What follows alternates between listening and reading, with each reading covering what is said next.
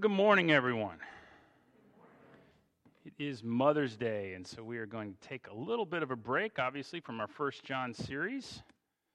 Uh, for whatever reason, some kind of special day, I hear. People want me to preach on some other topic. I don't know. Let's, um, let's open with a word of prayer.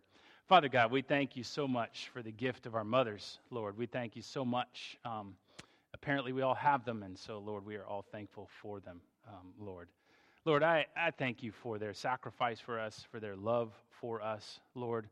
Um, we all come from mothers, and we all love our mothers. Uh, mothers are not always perfect, um, but they do give birth to us. And um, some of us have had adoptive mothers, some of us have had blood mothers. Um, Lord, some of us have mothers that are still alive, some of us have mothers that are long since gone, um, Lord. But we do thank you for that gift, for without them we would not be here. But Lord, we also thank you for the gift of those who came before our mothers that we do not often think about, but that your scripture points out as well. Our grandmothers, our great grandmothers, our great great grandmothers, and so on and so forth, back all the way to the greatest of all, our grandmother Eve. And Father, we thank you so much for that and the long lineage. Father, I pray that you would open our hearts and minds to what you have for us this morning and that you would close our ears to any error that I may speak. In Jesus' name we pray. Amen. So we're glad to have all of you with us this morning. And for those moms who are home watching us uh, eating breakfast in bed, I hope that it's good. And if it's not, I hope that you are pretending it's good. Um, my wife and uh, they're going to be at the next service, but uh, we've got my grandbaby with us this weekend. And um, my wife was recounting all the meals that my children made because I would let them make the meals for her. And um, uh, the varying qualities that those meals would be when they did breakfast in bed. And then I would, of course, laugh as I watched her eat them. So Mother's Day was great for me also. All right, John, John 19, 26 and 27 is an interesting passage. It's an interesting gospel, and that's what we studied this morning. Uh, we did get a clicker. Hopefully, that bird is going to go away. We're going to crank that sucker up. But um, John 19, 26 and 27 says this When Jesus saw his mother and the disciple whom he loved standing nearby, he said to his mother, Woman, behold your son. Then he said to the disciple, Behold your mother. And from that hour, the disciple took her to his own home. Now, this might seem like an odd passage to read because we just read it on Good Friday. So, what in the world is a Good Friday passage do or doing being read on Mother's Day? And why would this passage at all be mentioned during Easter? I mean, Easter is supposed to be a time of celebration, not a time remembering the cross. We remember the victory that Jesus gained, right? And so we're remembering, of course, the big three events in redemptive history. Remember the crucifixion, the resurrection, and then, of course, we haven't come to the conclusion or to the, to the application of that salvation, uh, Pentecost. But I think that this passage really sheds light on our Matthew text this morning. And it's not to be missed that this is Good Friday, that Jesus, the day that Jesus is dying for our sins when he utters these words. And not just the sins of those who are standing at the cross. Jesus is dying for the sins of everyone who has lived up until that point. All of the saints and all of the people who had sinned from Adam up until that point who had placed their faith in God. And so they're in Sheol or the holding place or wherever they are. They had placed their faith, and Jesus is looking at them. He has died for their sins Right? That's what we think like he descended to hell is not really hell, but he descended to the holding place to release them. But he's also dying for the sins of those who are there, and he's looking ahead and he's dying for the sins of everybody who will come up until the second coming. So that's a pretty significant thing that's happening right there. But that's not all that has just happened. Jesus is dying a pretty torturous death if you're thinking about it, if you know the story about what happened. Now, this day is a very big day. Along with the six days of creation, that was obviously a big day in our history, right?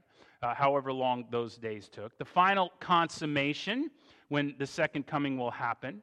The arrival of the new heavens and the new earth. Resurrection Sunday, uh, Pentecost. Along with all of those days, this is one of the biggest days in redemptive history, all of it. But unlike all those other days, this day involves the suffering of God in a way that none of those other days did. Now, I would say that the fall of man, or humanity, did involve the suffering of God, but this day involves the suffering of God in a way that no other day does. And when we read about that day, we understood it. We focused on that during Good Friday. He's dying on the cross after being beaten by the Romans and his Jewish accusers. He's been flogged with a cat of nine tails, which is a truly nasty whip. It's got nine tails, it's got spikes at the end. Uh, a good cat of nine tails could easily kill you with that whip. I won't describe the gruesome details, but it was gruesome what they could do with that whip. He had a crown of thorns driven into his brow, with thorns that were anywhere from two to three inches pushed into his skull. He was forced to carry his own cross. He had been beaten by his uh, Jewish uh, leaders, he had been beaten by the Roman soldiers. He was so tired when he was carrying the cross that he couldn't do it because of the blood loss and the beatings and the wo- open wounds on his back. Someone else has to do it for him. When they put him on the cross, they don't just tie him like they usually did. They actually put nails into his hands, into his feet. And when they drop him in the cross, his shoulders get dislocated, right? His ankles are probably dislocated. And he's having to push himself up to take every torturous breath on that back, which was ripped open.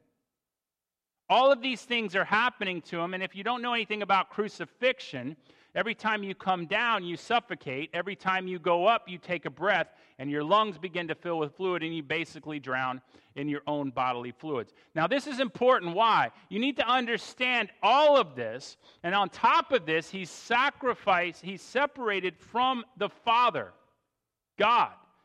He says, My Father, right? And he, he, he cries out to God in this separation moment.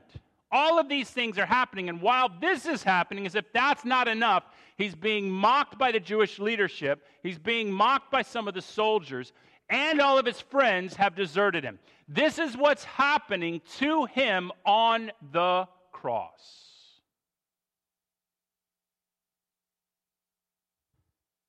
It is a brutal moment. And I would submit to you that the Son of God who is both human, fully human at that time, and suffering as one of us, but also the God of the universe, he is suffering and has a lot of things on his mind. A lot of things. Like the kind of things that nobody in all of creation has ever had on their mind. Ever. Or ever will. And in the midst of all of that, all of that, what does he do? In the midst of all of that pain and all of that torture, one of his last actions is to look down at his mom and to say this Woman, behold your son. And to the disciple he loved, John, behold your mother. One of his last acts from the cross is to take care of his mother. That is astonishing. We don't often think of that moment because we're thinking about Good Friday and all the other things that happen. But how does the Son of God even concerned about that? Mary also was a sinner. She also struggled. He also was dying for her. But he looks down from the cross and he says, Woman, behold your son. And he hands her off to John to take care of her. Why not his brothers? Well, we know his brothers had also deserted him. Some of them will come back to the faith but we know that Jesus is the Son of God, and he knows what is best for his mom. He also knows what happens to, the God, to John, and John will be with her. John also is going to be the only disciple that isn't martyred. He's going to live a long life, so he is the one who will be able to take care of her. This is a profound moment, and it's a profound teaching moment for all of us on how we are to take care of our parents in our old age, in our adult age. Excuse me. So, in this, he's a living example of what he preaches about in Matthew 15, 4 to 6. For God commanded, honor your father and your mother. He's arguing with the Pharisees here, the Sadducees, the, the rulers. And whoever reviles father or mother must surely die. This is what the commandment says. But you say, if anyone tells his father or his mother, what you would have gained from me is given to God, or korban, that's the, the word here, he need not honor his father. So for the sake of your tradition, you have made void the word of God. So, so what happened with the Sanhedrin? They had the Mishnah, they have all these other uh, books that they've added to the law that are trying to explain the law. So, like I read commentaries and stuff like that when I'm doing sermons. They, the Jews, have commentaries as well on the law. And this these commentaries and this oral law formed like this hedge around the law. And what they kind of started to believe is look, if everybody in the world can obey the law for a little bit, then uh, God will come back. They developed all these kinds of teachings around the law and they all these explanations of the law. And there's reasons other, other besides that, other, other reasons why we have these explanations around the law. And some of them are pretty good, some of them are pretty bad. But they have these explanations. And one of the things, and this is what Jesus is talking about, is if you could. Um, is, is if a person made a vow, they have all these things about honoring your vows, right? We're supposed to be people of our word. And one of the things that they said is if you pledged a thing to God, then that thing should be pledged to God, right? So if you say, hey, I'm giving this to the Lord, that thing should be given to the Lord. Uh, one of the things, though, that people began to do is say, well, rather than take care of my parents, I'm going to pledge this thing to the Lord, right? And then I won't have to take care of my parents. I can just kind of pledge it to them. Now, the first commandment that Jesus gives is honor your father and your mother. Now, everybody in his society would understand that commandment. Now, most children and teens follow this command. Even in our culture, we, we kind of have got that, right? We grew up in a Christian culture. So, even in our culture, even though we're losing that, most children, at least to some degree, understand we still have the vestiges of that. So in the South, we still have a large percentage of Christians. If you go to other parts of the U.S., it's, there's not, right? It's just a very low percentage. Uh, but even there, you have the vestiges of we should respect and we should honor our parents. Now, we're losing some of that for a large variety of reasons. Uh, one of the reasons, uh, now, every if you go back through history there are always been there have always been cultures where respecting parents have, have kind of gotten out of fashion but by and large, since the foundation of the world, most cultures have strong traditions of respecting your elders and respecting your parents. We happen to live in a culture that's kind of losing that, right? We, we seem to be losing those traditions. And, and we're kind of losing that as we become more globalist. There's all kinds of reasons why we're losing that, but we are losing that to some degree. But in ancient Israel, they would have this commandment drilled in their brains from the time they were small children all the way up.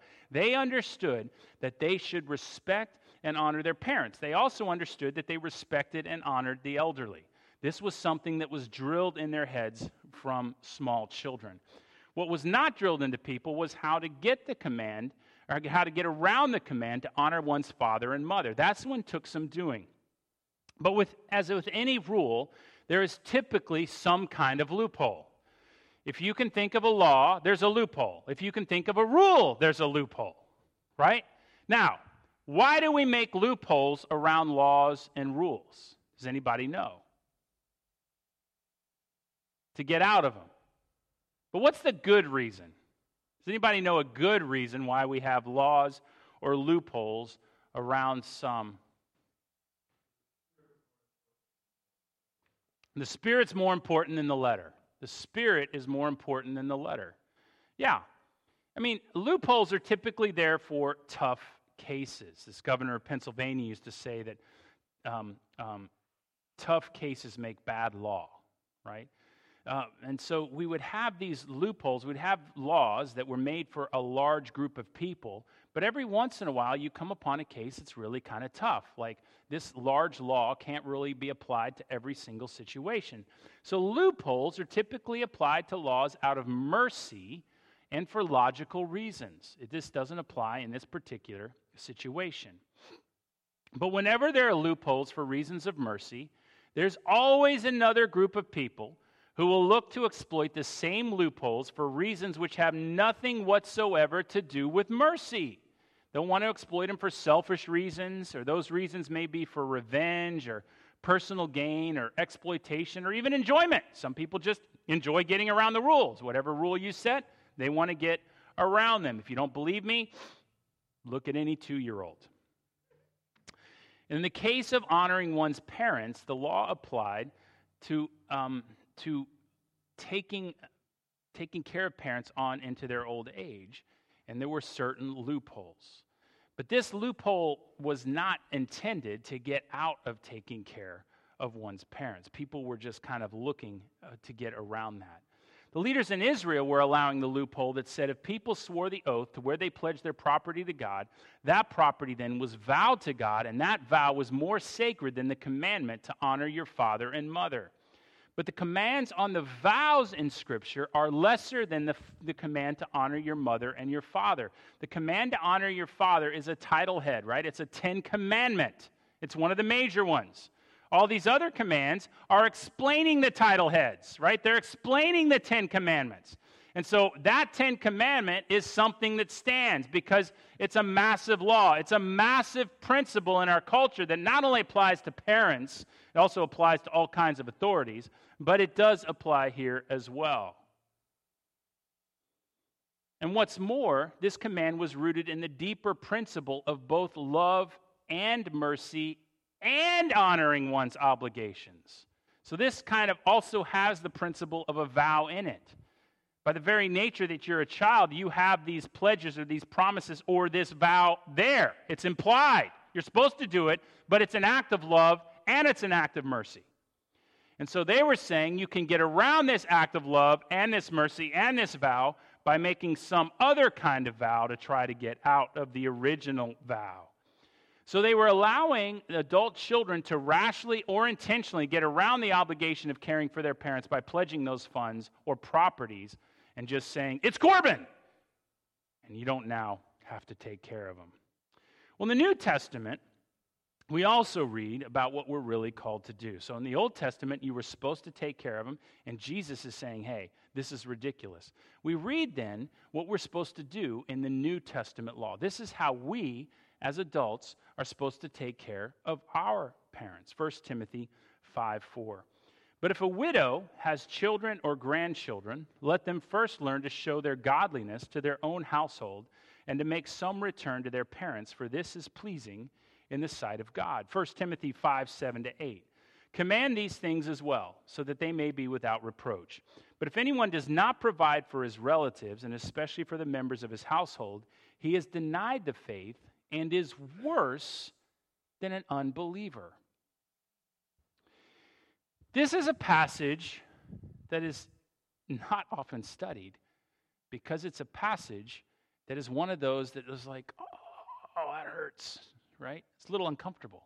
There's all kinds of passages in Scripture that are uncomfortable. We like to focus on ones that are comfortable to us, right? That make us healthy and wealthy and wise, but not these ones that are a little bit challenging. And I would submit to you that this one is most challenging us to us in this culture. So, what Timothy's talking about, not Timothy, Paul is teaching Timothy, but what he's talking about is putting widows on the roll of widows. So, there was kind of an office that was similar to uh, uh, uh, an elder in a church, but it was like this widow, and the widow would have a responsibility in the church, and she would be able to, she would take care of people and stuff like that. But also, the church would take care of widows. Because back then, if you were an orphan or you were a widow, you had no family. And if you had no family to take care of you, you were in deep trouble. And so the church was expected to take care of them. So, a lot of people wanted to put widows on the list, but they had families. And Paul is saying, whoa, whoa, whoa, whoa, whoa. That is ridiculous. The families have an obligation to take care of their grandparents and their great grandparents and their moms. Right? So that's their grandmas and their great grandmas. And you may say, wait a minute, wait a minute, a minute. Maybe my mom, but my, grandma, not my great grandma. What in the world? She didn't raise me. Yes, she did. What? Well, the Bible has this concept called federal headship. Just as in Adam all were saved, so in Christ, I mean, so in Adam all fell, so in Christ all are saved. We are all descended from Adam, and when he fell, we all fell. And in Christ, we're all saved, meaning Adam is the first father and Eve is the first mother. And so if they were here, they would still be over the clan, right? They're still our firsts. And so we would still have to care for them and honor them. And it goes down the chain. If your great, great, great grandparents are here, you still have to care for them because you are descended from them and they did care for you because how do you think you got here? Right? And that's what the Bible is saying. And that's what Paul's saying. Now, this is obvious in many cultures, right? If you're in Eastern cultures, this is obvious. If you were in most European cultures up until recently, this was also obvious. Now, in the American culture, it's been lost. Why? Because we're a blend. We are all mutts, right? We all think there's no purebreds in America. Now, in much of American culture, this was still thought of as the way to go. But in the last, I don't know, 50 years or so, we've forgotten our way. But we're all mutts. This is why we've lost our way. So, Paul teaches that it's not right for the church to have to do so if they have a family, and the family should do it first. Now, this is hard for us. Why? We don't like it because in our culture, we much prefer missions or uh, if you're a Christian, maybe, or exciting careers, if you're, if you're out in the world, you want to do something that's more exciting with your life than staying back and taking care of kids. Uh, that was really not very popular in my my parents' generation. Uh, uh, so a lot of moms went back to work because taking care of kids was really looked down upon, especially in Fairfax County. I was in the D.C. area. And so parents who stayed home with their kids have really looked down upon. And so um, they were all out expressing themselves and living themselves, and we were called latchkey kids. And so what happened was, as a young son, I had to raise my brother. And so you talk to Gen Xers, we don't tend to have that much of a of the same value. We don't like value that quite as much because we all raised our younger brothers and sisters, right? And so you kind of talk to that. If you if you grew up as a latchkey kid, you understand what I'm uh, talking about. However, uh, so taking care of family was not looked upon. It was not prized as much as working. Whether the dad stayed home or the mom stayed home didn't really matter, but but we didn't want to do that. It's not as exciting. And certainly now, taking care of parents when they get older is also not as exciting. We don't want to do that either. We want to be out doing other things. But this is what Paul says no. If you don't do these things, you are worse than an unbeliever. And he's not saying that unbelievers are bad people, but he's saying as a Christian, you now have Christ in you. You're basically rejecting your faith. And you have now become worse than the unbeliever you are called to take care of those in your family, whether they're your children or, or, or, the relative who's injured, whatever it is in your family. You are called to first take care of those so that others don't have to take care of them, but also on this principle. Here's the principle they are eternal beings. Your job is not eternal. No matter how exciting your job is, when you retire, five years later, they probably won't remember you. A decade later, they definitely won't remember you. A generation later, your picture won't even be on the wall. But here's the thing a million years from now, that believer will be with you in heaven. And so the scriptural principle is what is more important? That's what's more important. And that's what Paul is driving home. People are more important. We don't understand that all the time, and a lot of people do. I'm not saying everybody doesn't. But our culture sometimes doesn't get that. We want to push people aside, but the scriptures are teaching us something differently because in God's economy, you are more valuable than money or jobs. Everyone here is much more valuable no matter what your age. Elderly are not useless, the young are not useless. In our culture, they are. And that's why we're talking about stuff like abortion, we want to get rid of them. Or like even now, we got my governor in Virginia, my old governor in Virginia. He's like, hey, even after the womb, we could kill them. And then now adults, we want to kind of, when they're older, we want to get rid of them as well too. And this stuff kind of comes up in Europe and here. Why? Because we don't want to be burdened. But in Scripture, this is the worst of the worst. But if anyone does not provide for his relatives, and especially for members of his household, he has denied the faith and is worse than an unbeliever. Okay, so eternal beings. Now, are there caveats? Like, we're called to take care of our parents in their old age, and this is a good thing. But we're also called to take care of our grandparents if our parents can't, or to pitch in. It's a team event, it's not just one person. And our great grandparents. It's not just one person. We don't just kind of push them off to the side. Now, people ask me, are there caveats to this? Are there loopholes? And the answer is yes. There are times when this principle doesn't apply. But don't look for the loopholes. There are times when parents are so mm, uh, wicked or nasty that they have broken and severed that relationship, right? So I have run into parents that are so cruel or so um, difficult to deal with that the relationship is severed at an early age or, or somewhere along the line. It's just you can't deal with them. Now, now, hear me. This does not apply to a parent who gets Alzheimer's later or dementia later or whatever later in their life and becomes difficult to deal with. You just got to deal with them. That's just part of aging. But what I'm talking about is earlier on. There are times when this kind of thing happens and you have to break for the health of your family and just for you, right? They're abusive parents and you just got to cut them off. You all know what I'm talking about. Those are the caveats, those are the exceptions. But we're not to look for ways out. We're called to look for ways in, and only in extreme cases are we allowed out. And we'll finish with that. Some parents force us out, but love and mercy, even for difficult people, is the norm in Scripture. And we, as the people of the light, are called to live lives for others, not lives of self indulgence, which is really tough in a culture that pretty much majors in self indulgence. It's hard to remember that others are who we live for, not us. And it's hard to think about that in a city filled with sweet cars and amazing jobs and powerful people and McMansions on every corner. and believe me, if you've been to third world countries and worked where children are living in trash dumps. Everyone here's living well off. And we forget that. If you've been to Lincoln Village to help us, you're understanding. But even there, they're a little better off than many people in the rest of the world. It's hard to remember that others are who we live for. But at the end of the day, we're not called to look to any of that for our example.